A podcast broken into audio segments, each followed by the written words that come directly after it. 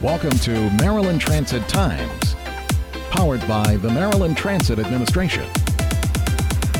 I'm Ken Berger, Maryland Transit Times. Every year, M.M MDOT MTA's MARC Train System and the United States Marine Corps Reserve team up with Toys for Tots to help bring holiday cheer to the kids in our region.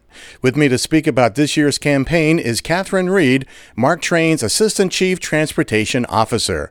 Hi, Catherine. So, what is Toys for Tots, and how did MARC Train get involved? Hi, Ken. Thanks for having me.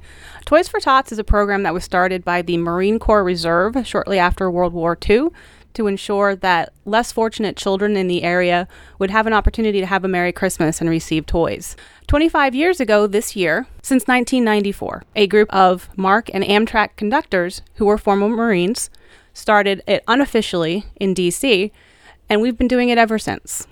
And when and where is this year's drive? This year's drive will be in DC at Union Station, December 11th and 12th from 6 a.m. to 6 p.m. both days.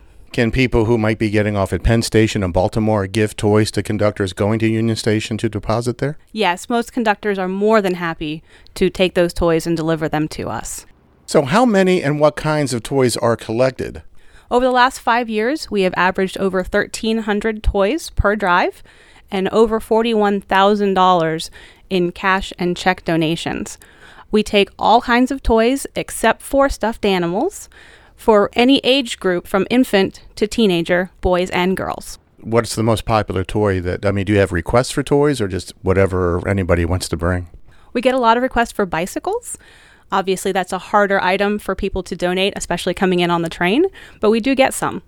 How do the toys get to the kids? We package all of the toys up and send them with the Marines that are assisting us. They take them to their central warehouse where they are sorted by age and gender. And then parents in the region who might not be able to provide toys for their children are invited to come select toys.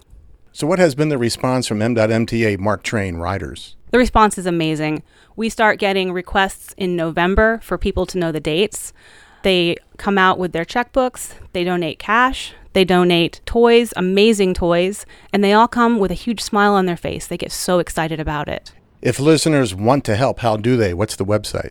Uh, you can go to www.toysfortots.org. There's a lot of information on the program, and you can also make an online donation. For MARC Train schedule information, mta.maryland.gov. Catherine, thanks for your time. Thank you, Ken.